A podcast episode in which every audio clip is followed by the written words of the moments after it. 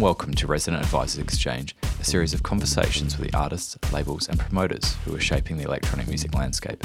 My name's Aaron Coultate and I'm the news editor at Resident Advisor. It felt like Art Department graduated from Toronto's club scene to the international stage overnight. Their swift rise can be attributed to their breakthrough single, Without You, which was voted R A's number one track of two thousand ten. Thanks to D Js like Jamie Jones and Seth Troxler, the tune was a certified hit even before it was officially released. A year later, they dropped their debut album, The Drawing Board, which established Kenny Glasgow and Johnny Wyatt as one of the biggest acts in contemporary house. The subsequent three years have flown by for the pair, who relocated from Canada to Europe to maintain their hectic touring schedule. Stopping by R A's London office, they were in a talkative mood, lifting the lid on the story behind Without You, tracing their origins in the Toronto scene, and discussing their upcoming second album, Natural Selection.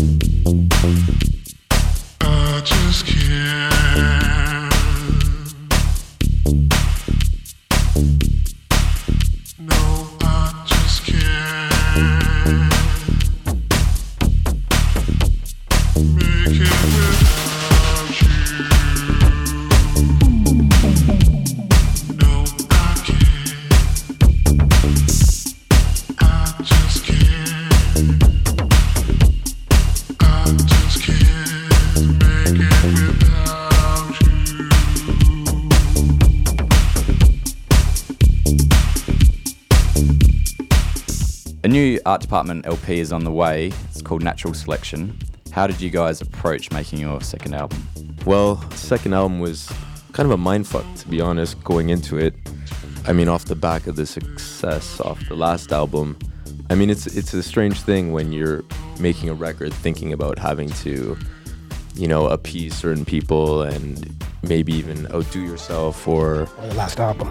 Yeah, I mean, it was a tricky one. So we decided to go back to Toronto where we wrote the first album, rented a studio there underneath the Hoxton nightclub, which I don't even know if they know that we were there still to this day. We went in and came out. Yeah, kind of on the low, rented like a ghosts. Space.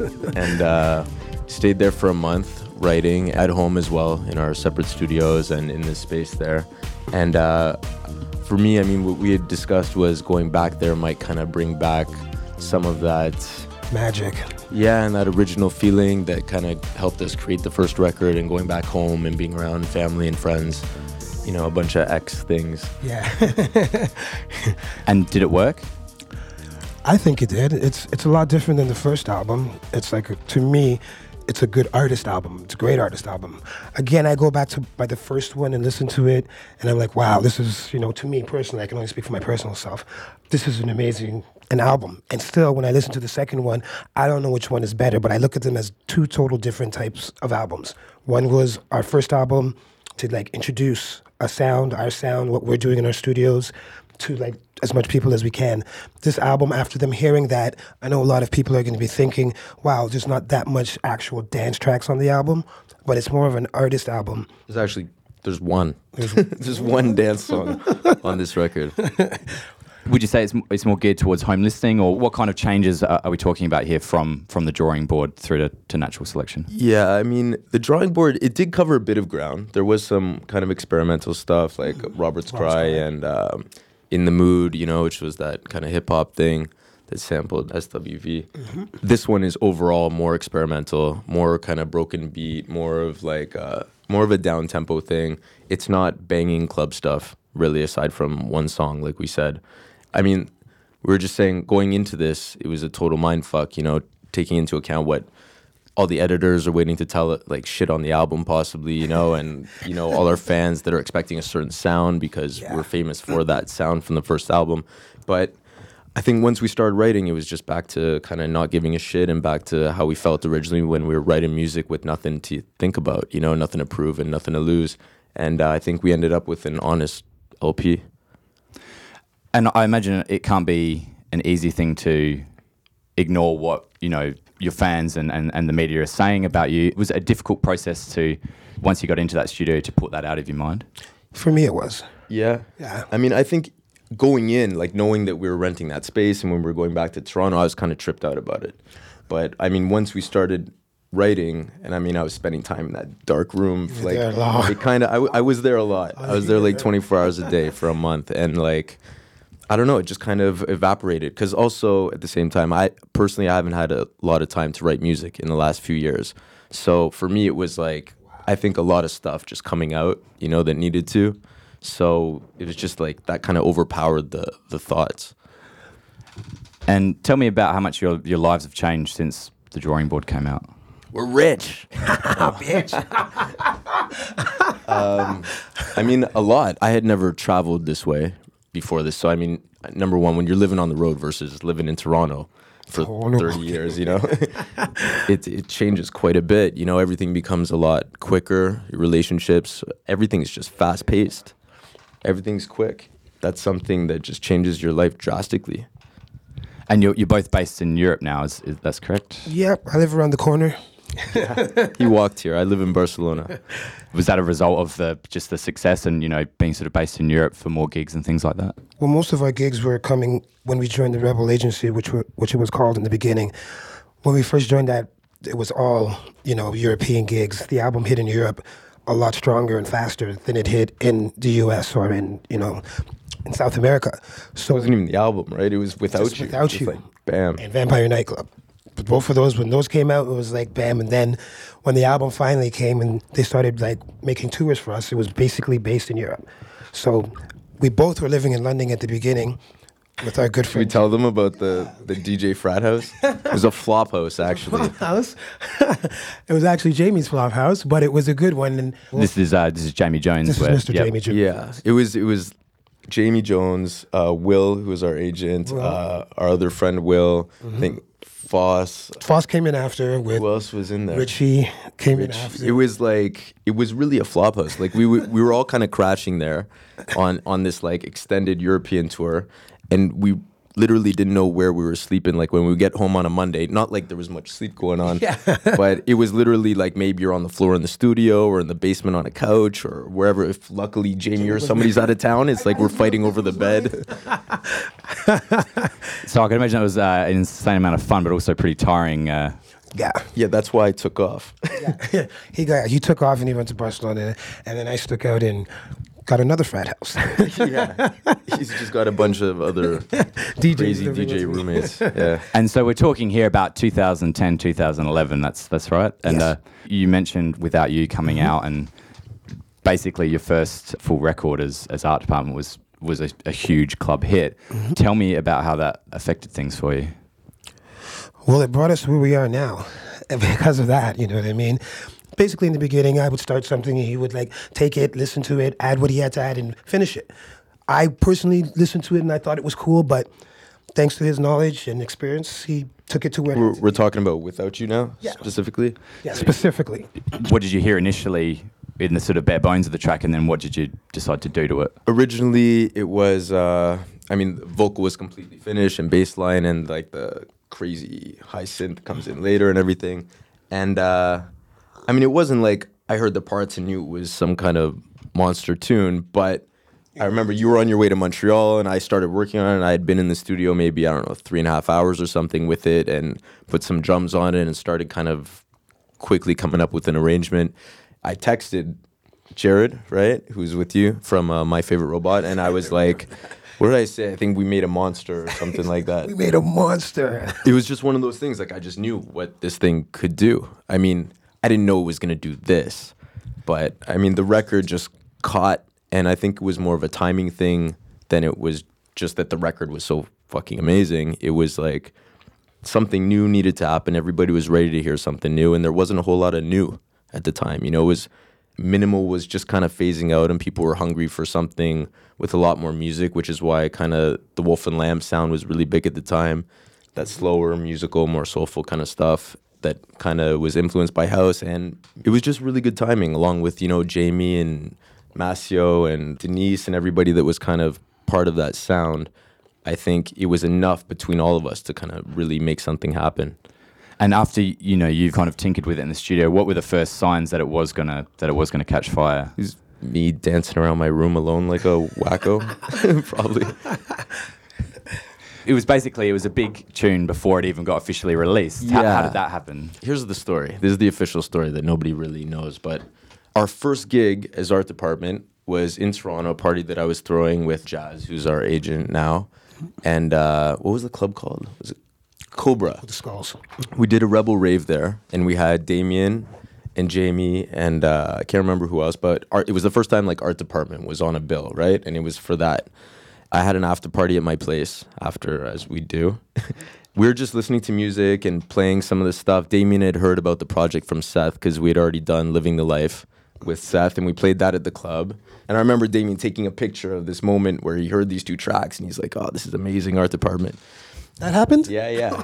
I didn't even know. There's a photo of like the three of us, like, and I'm holding up the C D that says Vampire Nightclub on it. Yeah. Oh, no way. I need that. That's amazing. So the, we went back to my place, and we're after partying, and Jamie was telling us about the new label that he was starting, which is Hot Creations.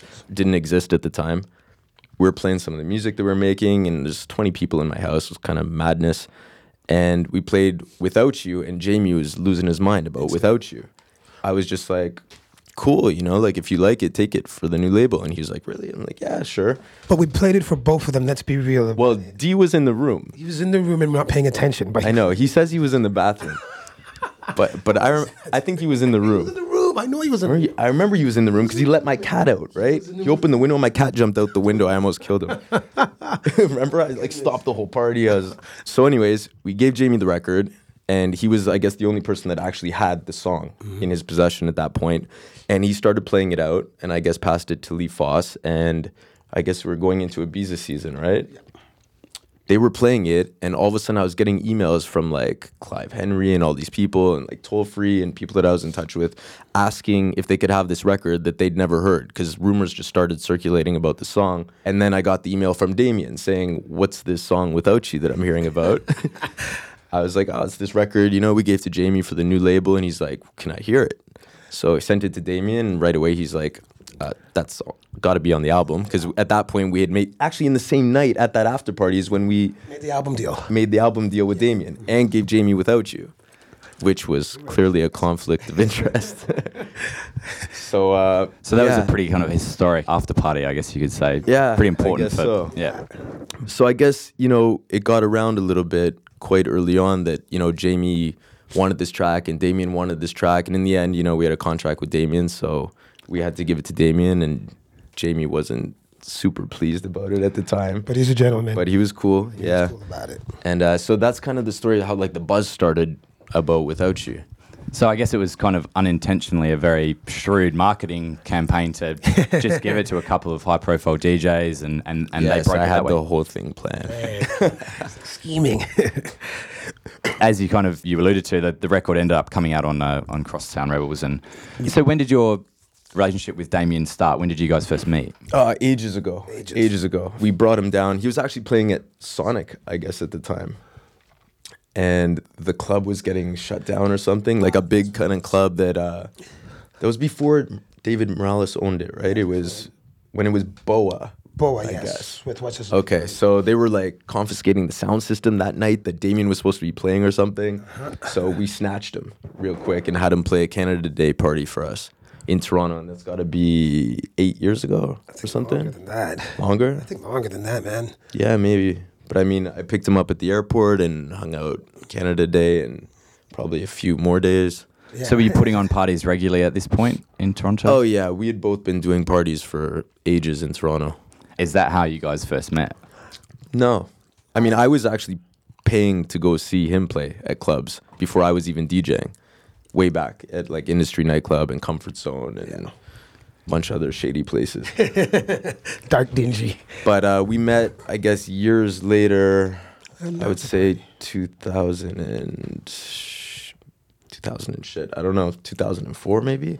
And you were both making music and DJing at this point, two thousand four? At two thousand four, I wasn't making music at this point. I was DJing, and he was actually making music and got me back into making music. The first album I did was because, as a label owner, he was like, yeah, I know you got it in you still. I was making music from before, so he knew what I had done before. He asked me to do an album on his label, which I did, and that was my first introduction back into making music. And Johnny, you, I've read an interview where you um you Uh-oh. said you had to, to light a fire under Kenny's ass to, to get him back into making music. How did you go about that? Oh, man, I don't know. I don't know how I did it, actually. I'm pretty hard to work with, I'll tell you that much. Yeah. He did it, he did it. He did it. Yeah, I got him going again somehow. I mean, I think it was more, I mean, he was pretty comfortable kind of having had a really successful career with techno and turbo and everything, and kind of being the biggest D J in Toronto for years and years. And by the time I met him, it was kind of like, the career was kind of, you know, tapering off, and you were chilling, like at home a lot, relaxing. Yeah.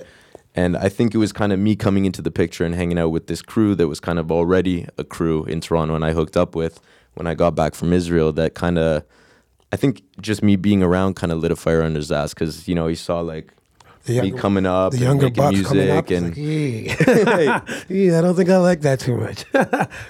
Yeah, but I mean, when I got him to do the album, that was actually part of the reason that I started Number nineteen. Like, I had been doing some production that I thought was solid enough that, you know, we could get somewhere with it, and I didn't want to rely on, you know, shopping my shit to other labels. I never wanted to, like, put my future in other people's hands, so to speak.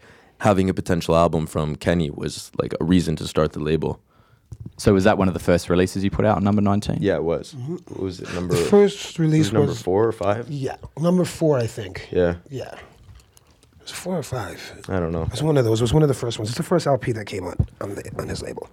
Tell me about what happened from from that point where you've you've asked Kenny to, to put out a an album on your label to where you start collaborating together in the studio. The funny thing is, it was like... I guess a couple years even before we ended up moving in together. We started working on tracks and, together, though. But we weren't really working on music, right? Well, when we worked on Robot Cabaret. Oh, yeah, yeah, yeah. There yeah, was, like, we, one song that we worked on, like, like one or two, yeah. a while ago. Like, and the first one we sent Damien that he said no to came out on... um. Do you like how I watch how you dance? And you did the long... The Creep. The Creep. The yes. Creep, that's right. There was a couple. It wasn't until, I guess... Like, even when we were living together, we weren't working together. We had separate studios upstairs and downstairs. We were always playing together. And there was a point, basically, where I was doing only label parties now, and I wouldn't really play for anybody else. And so anytime we did a party, it was me, it was Kenny, it was Nitin, it was Tilu, mm-hmm. if Tilu would show up. Yeah. and uh, Unbelievable, that guy. Yeah, it was really, it was in-house for a while, but we weren't making music together. The first one would be the remix for Damien, Don't Sleep. Don't Sleep. Don't That's sleep. Where it all started, really. That is really where it all started. Yeah, the Riz M C track. Yes. We and had been partying with Damien for a few days in Toronto, years later, I guess, and uh, he went back and hit us up and actually asked me and Kenny to work together on a song. So I guess, I, I don't think it was that he thought there would be magic. I think he just didn't want to exclude one of us yeah. from giving us a remix. True. So he was like, do it together. Do it together. And that was, it was essentially the beginning of that sound of yeah. Art Department. Were you guys like, oh yeah, that's a natural thing for us to do and to go and make something together? Or how, how did that come together? Well, when we got the parts, we made it in Johnny's studio. It was kind of weird because I hadn't really worked with anybody in the studio before, and I didn't know how it would be like to on a real remix thing now. This is like a real deal thing. We're just not making tracks in our studio together, you know. Now we have a project that we have to work on. So it was kind of weird, you know, but it was where we can see what each other's contribution to a song would be or how we would work together on working on a song. In the beginning, I'm not going to lie, it was kind of, it's kind of weird. But then when the song started to come together, I was like, this is amazing. And I can honestly see myself working with him on music. I didn't know it would be a partnership like the way that it is. And I even had songs that I had made and said, just give it to him and say, you know, work on it or add something to it or whatever. Because I trusted, you know, his mindset and how he makes music. So it was a good relationship. And it w- was it straight off the bat, Kenny, you were sort of providing vocals and a and a basic kind of foundation of a track, and then Johnny would take it from there? Was that what you were doing straight away? That was more or less the plan. I didn't even know, like, the first album I started, I did one song that had my, I put my vocal in, and I didn't really know that, you know, I was able to sing again, you know what I mean? I've been smoking, drinking, partying. I'm like, this voice is gone for sure. So when that song came out, I realized that maybe I could start doing a few more songs with vocals on it. And obviously I would give them to him because I know that he can do what he does. So basically from the start, that's how it started. Me doing the vocals and around a little bit of music that I put together so I can actually sing to the tune, and then giving it to Johnny. And Johnny, you mentioned you were, you know, throwing mostly label parties at this point for Number nineteen. Was that an opportunity for you to just start playing music from your friends around Toronto and the people that were involved with the label? I mean, well, we'd been doing parties for ages, and we were pretty specific about the kind of music that we were playing. And I mean, yeah, of course, we're always pushing what we're doing, but it was really, really a niche thing at that time. Like, there was literally, like, you know, one like-minded crew, it seemed like, in North America. Like, we had the Drew guys in L A doing Culprit, and like, so we actually became close with them just because it seemed like they were the only other people on that side of the pond that were into the same kind of music that we were. And I mean, I'm sure there was small groups everywhere, but kind of really kind of going out there and bringing proper talent that are like really pushing boundaries to the point where you're kind of losing money when you're doing it, you know? Chances are they were not kind. They were really losing some money, yeah, no, but I doing mean, it for the love we, of it. Yeah. You know what I mean? For the music itself. This is what they believed in. And so those are the kind of people you want to be surrounded by. And so, so paint a bit of a picture of what Toronto's club scene was like at that time. Still very underground at that time. In the sense, when I say underground, not like you can just go somewhere and hear good music. You would have to know, you know, who's throwing a party or who's throwing an after party, and know it's going to be a party that has maybe about three hundred people in it. And I mean, we, we had been doing a party at that time for a few years at a place called Pais mm-hmm. and Lily, which was on College Street in Little Italy, where it's all just kind of bars and small, small lounges. And I mean, it was me, Kenny, Nitin, like our entire crew playing in a bar, like a hookah bar that held, I don't know what capacity, is like ninety people in this place. Packed wall to wall. Like, that was our weekly, you know? I also had a, I was running an after hours, of, like a booze can every Friday night until eight or nine in the morning or whatever, where we would all be playing as well after Pais or whatever it was we were doing. And then one promoter named Carrie Britt, who's a good friend of ours, became the booker for a club called Sonic, which was David Morales' club in Toronto, which was like the equivalent of Stereo kind of in Toronto. And uh, Carrie I'd known for a long time, and he was really, really forward-thinking and all about kind of pushing boundaries and pushing edgier music, and really believed in me and Kenny and what we were doing. He was really instrumental in bringing that music kind of, you know, to bigger, Toronto. And like, to a big He started giving club. us like opportunities to showcase the label at Sonic, which is, you know, kind of crazy. And I was a resident at the club quite often at like five in the morning, you know, wh- whatever was going on earlier, I would end up just like playing the weirdest shit from five a.m. on. Yeah, I mean, at that time, it was hard to find music that I guess we would consider proper music. I mean, there's a lot of house music still in Toronto. It was around. But I mean, really underground, really edgy, really pushing boundaries. I don't know. It was it was tough. What capacity are we talking here? Like, what sort of crowds were you playing in front of? The Sonic crowd, that would be like nine hundred to nine hundred people a week. Yeah. And it, we would do like the odd warehouse party at like ninety-nine Sudbury. We did that Halloween with Trent Moeller. Yes. Which was, that was a big day for Toronto also, yeah. I think. And Andrew's spot, we did a few spot. We did a party at his spot. Yeah. Still, still an underground thing. Yeah. And taking things back to the point where Without You's come out and you've started working on The Drawing Board, what was that process like, and what kind of pressure were you feeling at that point where you've you've, you've put out one? No, it wasn't wasn't like that, because we made the deal for the album before Damien even heard Without You, because it all happened that one night where he kind of missed Without You. So we made the majority of this album with no pressure, nothing to lose, a lot to gain. And, you know, there was nothing there. There was no bullshit clouding the creative process at all. And what's Damien like to work with in terms of a label boss? He's demanding, but he's not like, I had no problems with working with him, to tell you the honest truth. It's like exactly what I thought it would be is, is what it was. He wanted the music. He wanted the parts. He got the music and he got the parts. Actually, did he get the parts? for? No, we actually yeah, decided we that we didn't want anything on the... The album, album to remixed. be remixed. Like, that was it. And the mere fact that he went for that, he actually used to sometimes tell us, yeah, the song should be shorter. And Johnny would be like, well, that's a pass then if you don't want it. Then he'd be like, okay, no, no, no, I'll take it, I'll take it. He's pretty easygoing. So was it important for you to be able to, to disagree with him? Yeah. I mean, I've been comfortably disagreeing with Damien for years and years. I mean, Damien's one of my best friends, you know, so I understand how he works. I actually take a lot of cues from him, and I really respect how he runs his business. And he really is a visionary. You know, he's not just putting out records. He has a vision and a really specific kind of aesthetic to everything that he's doing. And I really respect that, and I really understand that. And at the same time, I'm kind of the same in some respects. And, you know, I had a vision for Art Department, and we knew what we wanted for our music and how we wanted it perceived. And it's easy to butt heads when two people really, really believe in something, you know? And so it's it's just different perspectives coming together. But, I mean, it worked. And you mentioned having a, a vision for Art Department. I'm I'm interested to to know how you came about deciding what that vision was. Well, I mean, it was based off the sound, I think, that we yep. created, right? I mean, we knew what the sound was. We kind of knew how it's a total package, you know, like being an artist, it's show business too, you know, so you know how you want how you want it to be perceived. Being a fan of music and a fan of so many artists over the years, you kind of know what's cool or what you think is cool anyways, you know, in terms of like visually what will represent the music and all that, and the kind of music that you want to D J in relation to the kind of music you're making. You know, it's all part of a package and how it's going to be received. This seems to have worked amazingly well. I guess to the point where you guys went from being pretty much unknown to incredibly popular. What were the positive and negative aspects of what you describe as a meteoric rise? The negative part would be that, again, the traveling and the touring and the not being able to be in the studio to make the music that made you where you are right now. It's like when I get into my studio now, it's like I lock everything out and I'm in there because that's the only time I have to be in there. It's not like before where we could just sit down and relax and be in our studios and make the music that we want to make.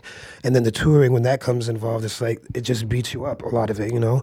When we first started, we were like thirteen dates in ten days. Like, so it does take a toll of you. Yeah, I mean, it hasn't even slowed down a whole lot. It hasn't. I mean, I'm sitting here right now. I've got like a sprained left wrist, a dislocated right shoulder. My ear didn't work for like a month and a half this year.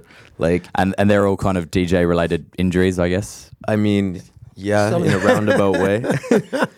I mean, it, it beats you up, whether it whether I fell or, or not. You know, like. It was in the battle. I'm not in good condition. I mean, looking at, you know, the listings for your gigs for the last few years, I mean, it was one hundred thirty odd listed in two thousand eleven on R A, one hundred thirty plus in two thousand twelve, one hundred ten in twenty thirteen, and you, you're sort of up to almost ninety this year. Hence the one ear, one shoulder, one knee. You know, you've had a, a residency at D C ten this summer. Can you tell me about how that went? It was great this year. I mean, we've been there for... Four years. Four years. This, this was our fourth year. This is our fourth year. Yeah. Um, that was really cool because, I mean, we were stuck in Toronto just kind of watching videos of D C ten on YouTube and shit like everyone else. Yeah. You know, it's just like, fuck, I would kill to be there, never mind play. And our first time in Ibiza was to play D C ten twice in one week, like Tanya's night on the Friday, yeah, the Monday. Circle Local on the Monday. And we played, I guess, how many times that summer? Like, we were residents straight away. Like, we played like about six, seven, six times. Was yeah. It? yeah I mean, we were residents from the first time we landed in Ibiza, which is crazy. How, how did that come about? Uh, Clive Henry. That's right. Clive was really, really like a huge supporter of the music first because we were close with Clive, so he was getting the music first and hearing it before anybody.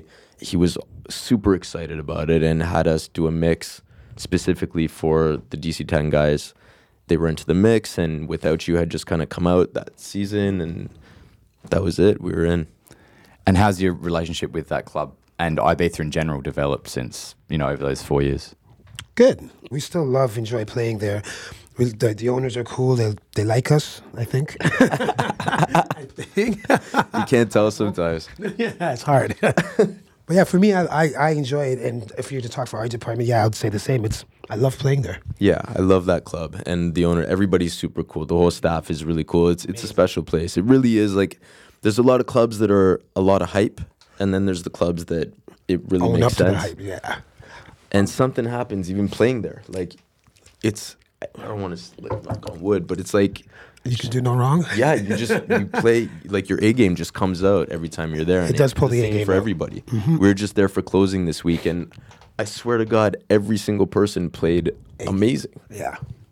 I'm interested to know because, you know, you're playing at D C ten, you're playing at places like Panorama Bar or Fabric, and you're also, in the last couple of years, been billed to play some of the mega, like, U S festivals, Ultra, E D C, and the like. Do you find yourself having to change the style of or the way you're playing for these different audiences? Yeah. Yeah, yeah of course. I mean, it's not it's not changing the style to something we don't want to play. Music yeah. to play an E D M festival. I mean, the thing is, we only collect music that we like. You know, so I mean, whether it's harder or softer or houseier or techno, it's still us. You know, it's not like I've got a collection of music or a folder on my U S B stick that's the garbage folder. Yeah, the shit folder for, for festivals. You know, like it's still it's all our music. It's it's what we're playing appropriate. If we're playing for twenty thousand people at Lollapalooza, yeah. it's not what we're gonna do for four hundred people in Amsterdam or something. You know, so it's interesting. It's it's a challenge for us too. You know. Tell me about some of your experiences playing at the, the bigger U S festivals. To be very honest, if you're going to ask me if I enjoy the festivals here, the festivals here a little bit more, but I enjoy playing at, you know, this we enjoy playing at more smaller venues. Not small, small, but small enough. Like the festivals, in any festival, it's hard to focus on just, you know, one sound or one person. So when I go there, I just know what I have to do. It's an hour and a half set at most. You go, you play an hour and a half of what, you know, more or less the banging stuff. It's it's, it's different at those E D M festivals. It's like, there's a lot younger for starters. And so a lot of them don't even know really who we are. You know, so when they do, we have to kind of introduce it in a nice way, our sound, but still realize you're playing at an American festival. Yeah, I mean, I think when you say they don't know who we are, I mean, we are playing like our stages with yes. our people. And I think it's more people know about the hype and they know the name and they know Without You maybe than they really know who we are and what we're about, you know? So we're not really venturing out of like what we do at all no, no, at no. any of them. Do you ever get a sense when you play at these festivals that there are some people who maybe stumble across your stage and maybe start li- listening to your music and, and are getting converted from, say... Absolutely. Yeah, for sure. I get messages from these people all the time. Mm-hmm. Like if you look at the Art Department Facebook or we check our messages from time to time, even personal messages. Like, and I mean, we're not on Instagram or Twitter or anything. So I mean, Facebook is how people reach out to us. And we get messages like this all the time. And the first time they heard us was here and they that's it. Now they're hooked, you know? Okay, I want to I want to sort of trace things all the way back. Kenny, tell me about your early experiences with, with production and, and how you got into dance music in Toronto.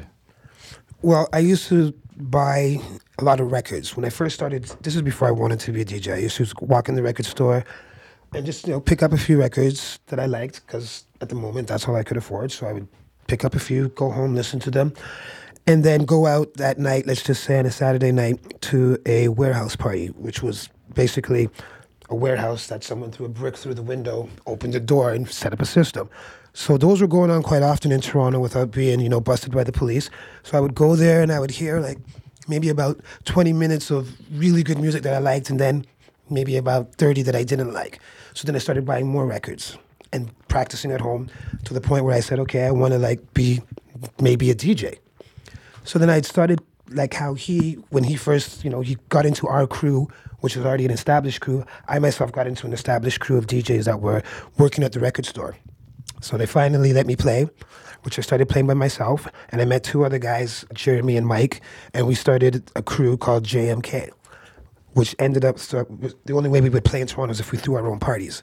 So we had a whole bunch, a whole series of J M K parties. And then finally, they wanted to go do stuff to make real money, real jobs. I continued to want to be a D J. I hooked up with this guy named Shams who owned a record label called Jinx Records.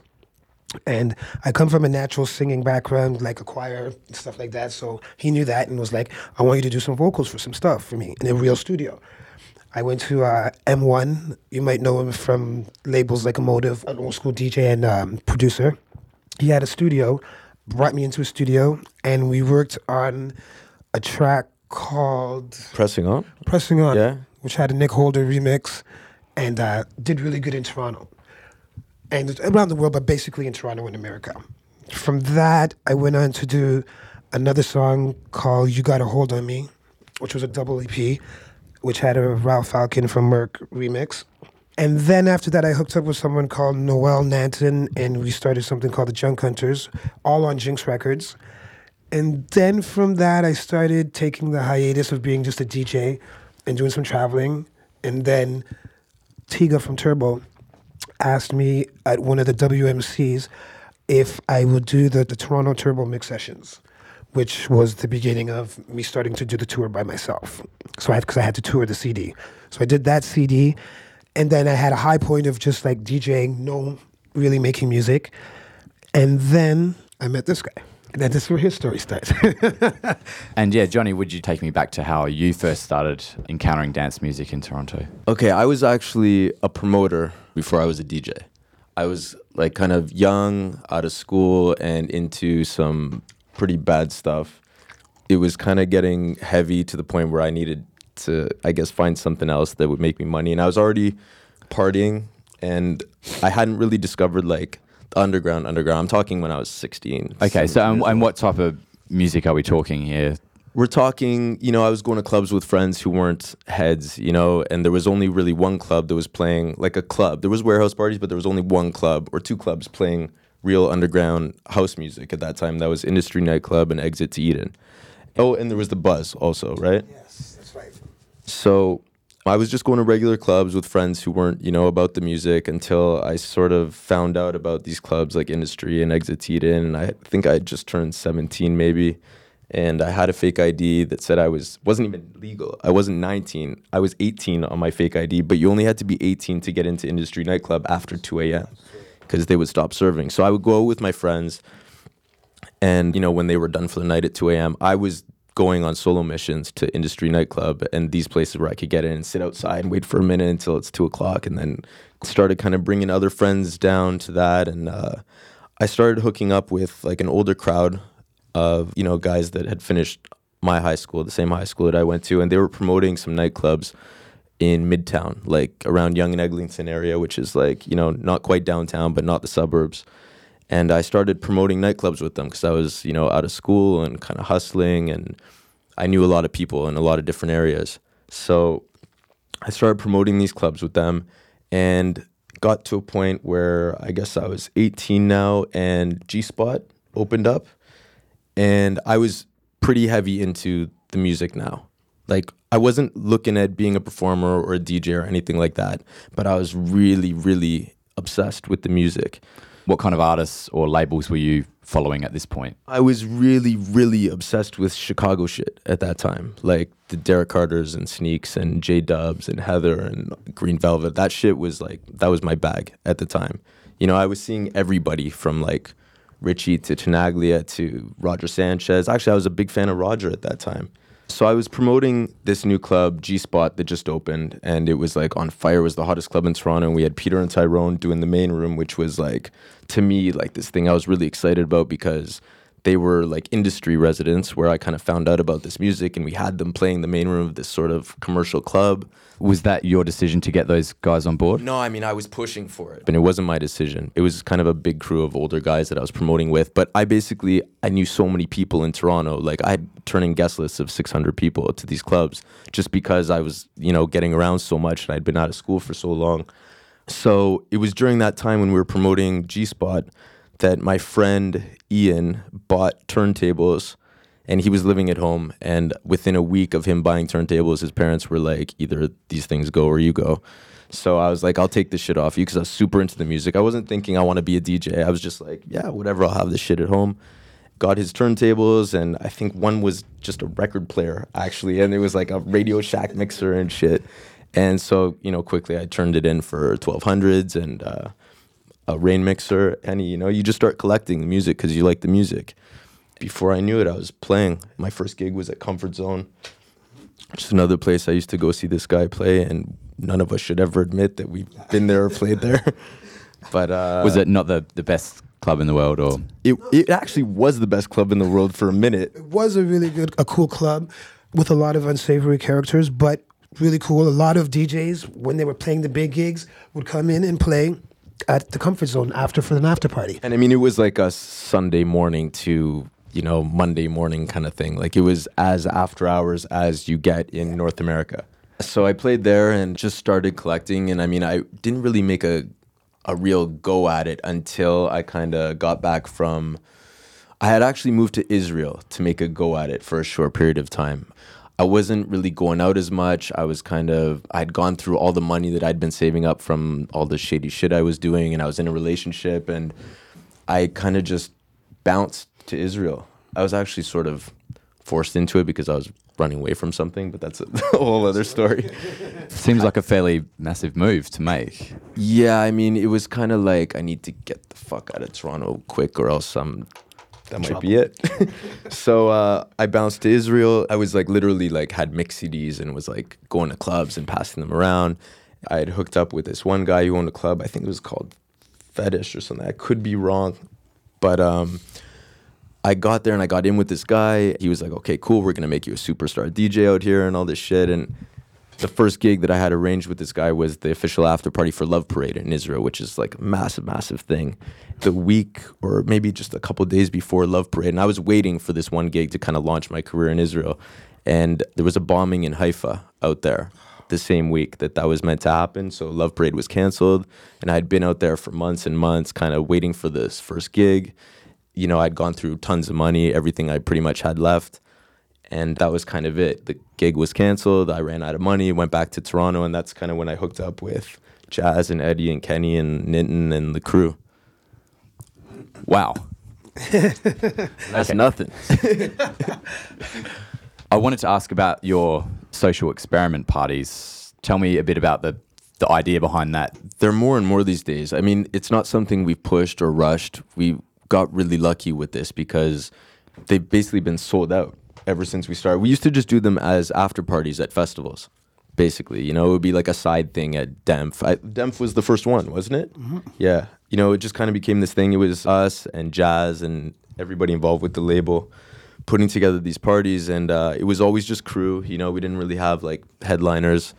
And uh, none of us were really even that successful at the time. But uh, I mean, it's kind of standard. You have a record label, you need showcases. But the difference between just a number nineteen showcase where it's like, you know, any few guys from the label are playing. This is more of, it's more of an event. Everybody's kind of aware of a, a more cohesive sound for the night that we're going for. It's got to be three, what we consider to be headlining acts for it to be a social experiment. It's the best way for the listeners to interact with us and get a feel for, you know, what we really do, you know, because there's this distance between the listener and the people making the music when it's just, you know, the record comes out, the listener buys it. Whereas like, you know, you're in the venue, you're experiencing the live energy of the artist. It's it's a different thing. There's that back and forth, just like any D J set. But it's an important thing. It's essential for a record label, I think. And you say you it needs to have three headliners. Where does that leave you guys in terms of when you play on the on the night? Actually, we play every single one. Yeah. There's no social experiment that happens without us there. And we might evolve into that. But I mean, I still feel like it's in its early stages. And like I said, we're not rushing it. So, you know, I feel like it needs that impact there. Will you guys warm up in the night or would you will you play the peak time slot or how does that how does that work? Or is it all pretty fluid? Or? It's it's usually peak time. People are there, especially if they see the name on the flyer. They come to see us, you know what I mean? So we can't just, we'd love to start and let everybody else do, you know, what they're supposed to do. But I think, you know, a lot of people that come there come to, to see Art Department. The brand is really associated with Art Department and off the back of the success of Art Department as well. So, and tell me a bit about your live show. Live as in DJing or live live? Live live. Live live, non-existent. It's so it, it existed for a quick second when we were asked to do uh, the Maida Vale show for B B C. And we came up with a live show for three songs, yeah, I guess, and just kind of went back to DJing. And I mean, it's something we've talked about. And then, did you also play live in Miami once? Well, if we say live, live, like we didn't have any gear or anything. We had our music, and I would probably, I mean, I would do vocals. That We're went on about the first show, I guess. At what? But, are you, yeah. What are you talking about? At the Electric Pickle, twenty ten, yeah, that yeah. Was show. That was the first show at Get Lost at, at the Get Pickle, Lost. Which yeah. kind of launched us as as D Js. But I mean. That set was me DJing, almost all of our own music, mm-hmm. like exclusively. Most of the stuff we'd written for the album, a few remixes, and mm-hmm. Kenny was singing on almost every track. So that was, you know, it was DJing instrumentals with Kenny singing, which isn't exactly a live show. From your action, doesn't seem like you've got any massive urge to go and put together a more traditional live show. For me personally, I don't know what he's thinking. For Art Department, I don't know if that's that's something. We thought about it. We talk about it. We yeah. we kind of talk about it and get excited about it, and then, you know, it's get awesome. tired and pick up. And it takes a lot. Because, again, if you're going to do a live show, if I go to see a live show, I want to see a live show. And this is how we think, too. If we're going to do a live show, we're going to do it like a live show. And it's going to take a lot of work for us to, like... It's a lot of work. I mean, just talking to Jamie about what he went through with the Hot Natured live show. And, I mean, I know everybody, including R A, kind of wasn't super into it. And, you know, there's a lot of reference to boy band shit. And I get it. I see what it is. But the amount of work that went into that show and the production that came out of it, to me, I mean... whether you're into the music or not, that was a proper live show. And I was super blown away by that. And to think of what goes into that and then to put it on us in, in the context of like touring and everything, it's just, it's it's not realistic for us. I guess you guys have also put out some mixed C Ds. I think the, the most recent was the, the one that was in collaboration with B P M Festival. Yeah. How do you guys go about putting a mixed C D together? You both sit down and, and work it out? No, the mixed C Ds usually, like, I would contribute music. It just makes sense, you know, for probably just one person to do it. I trust his judgment, and I know he's got great music, and I know he's a great mixer. So, like, he'll ask me, you know, just give me a few tracks that you think should be on the C D. And basically, he does the mixed C Ds. It's essentially, you know, what we're doing at the moment. Like, it's going to sound a lot like the set that we play last night if we're doing a mixed C D tomorrow. Mm-hmm. We're basically doing it together. And in terms of that B P M series, it's also in collaboration with Number nineteen Music. Mm-hmm. I mean, I'm interested to know how, where, where you plan taking the label in the coming sort of years, and if you're actually able to devote much time to working with other artists.